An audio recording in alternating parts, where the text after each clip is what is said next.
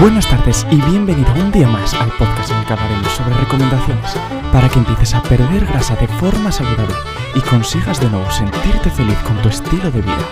Recuerda, al final de cada capítulo tendrás un nuevo consejo para que puedas aplicar inmediatamente. No te vayas y quédate con nosotros hasta el final. Buenos días y bienvenidas a todas aquellas personas que estáis comenzando a entrenar o aún no lo habéis hecho y entre vuestros objetivos está la pérdida de grasa. En el día de hoy te voy a enseñar cómo potenciar tu pérdida de grasa. Como siempre te comento, para perder grasa hace falta unir tres factores, como son el descanso, el entrenamiento y la alimentación. Hoy nos centraremos en ese punto del entrenamiento, es decir, ¿qué debo hacer de esta faceta para seguir perdiendo grasa? Seguramente habrás escuchado que lo más óptimo para perder grasa es sudar mucho, es decir, estar entrenando durante largas horas haciendo cardio de tal manera que quemando muchas calorías conseguiremos perder mucho peso. Y si encima llevamos un chubasquero, si encima llevamos ropa que abrigue y sudamos aún más, nos vendrá mucho mejor. Pero te quiero decir una cosa, nada más lejos de la realidad.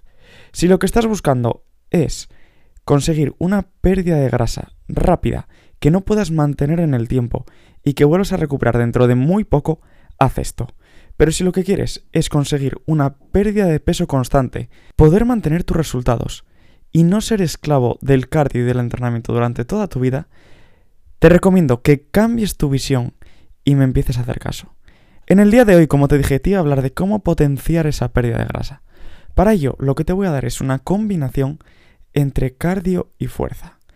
Pero de tal forma que nuestro principal objetivo sea entrenar la fuerza y el cardio simplemente nos sirva como un extra. Si estás comenzando a entrenar, si llevas poco tiempo entrenando, si llevas menos de 6 meses, con un mínimo de entrenamiento de fuerza que hagas la semana, será más que suficiente para notar esos resultados. Seguramente que en tu caso con entrenar tan solo dos días a la semana fuerza y acompañándolo con una o dos sesiones de cardio, será más que suficiente. Pero de todas formas, si ya tienes un poquito más de experiencia, si quieres buscar esos resultados de una forma más consistente, te recomiendo que entrenes fuerza entre 3 y 4 días a la semana. No sobrepasando la hora, es decir, no quiero que hagas entrenamientos de 2-3 horas, sino que con 45-60 minutos será tiempo más que suficiente si te lo tomas en serio y si dejas un móvil al lado. Recuerda, cuando hablamos de entrenamiento de fuerza, hablamos de un entrenamiento pesado.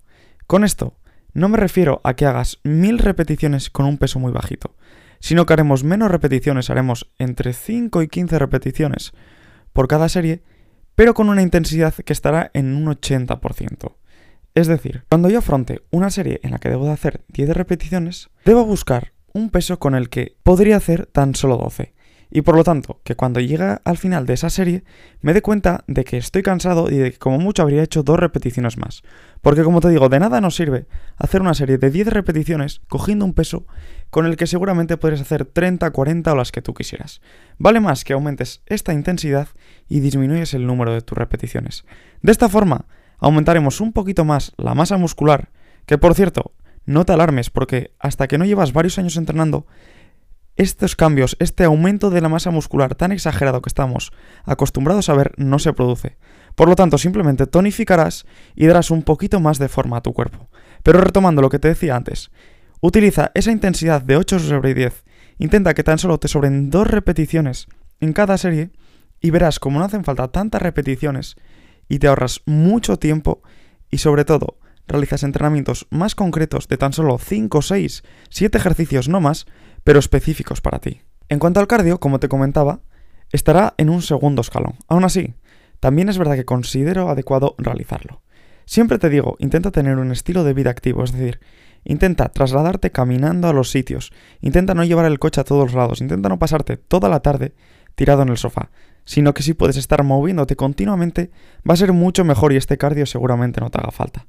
Pero como sé que en la sociedad actual es muy complicado esto, vamos a intentar ir al menos dos veces por semana a hacer cardio de moderada intensidad, es decir, caminar a un ritmo un poquito más rápido que es un paseo normal y corriente, pero sin llegar a correr. Con que vayas igual 45 minutos, una hora, es tiempo más que suficiente. Porque como te digo, esto simplemente es un plus para que además de no tener que entrenar un día más a la semana, puedas comer un poquito más, ganes un poco de colchón y de esta forma no pases hambre, ya que como te digo, la pérdida de peso, la pérdida de grasa, no implica pasar hambre, sino implica ir perdiendo muy poco a poco esa cantidad, de tal manera que puedas entrenar de una forma adecuada y reducir tus comidas de una forma muy ligera. Y por último, ¿cómo me organizo? Al final está muy bien saber que tengo que hacer 3-4 días de fuerza a la semana y que al menos tengo que hacer 2 días de cardio, pero una vez que sé las cantidades, debo de saber cómo dividirlo a lo largo de la semana. Para ello te voy a dar una opción muy facilita. Intenta realizar la fuerza en días alternos, es decir, lunes, miércoles y viernes, o en el caso de que tengas que hacerlos seguidos, puede ser lunes, martes, jueves y viernes, o lunes, martes, jueves y sábado, de tal manera que al final de la semana estén un poquito más separadas las sesiones y pueda recuperar mejor. Y en cuanto al cardio, igual puedes realizarlo, por ejemplo, los días de descanso o simplemente después de entrenar.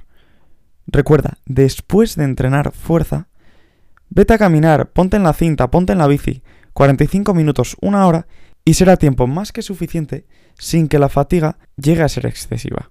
Por lo tanto, como has visto, te he dado las claves sobre cómo debes entrenar y sobre cómo debes dividirlo. Así que a partir de aquí, tan solo te queda aplicarlo. Y recuerda, el próximo martes volveremos con un nuevo episodio para seguir aprendiendo y entrenando juntos.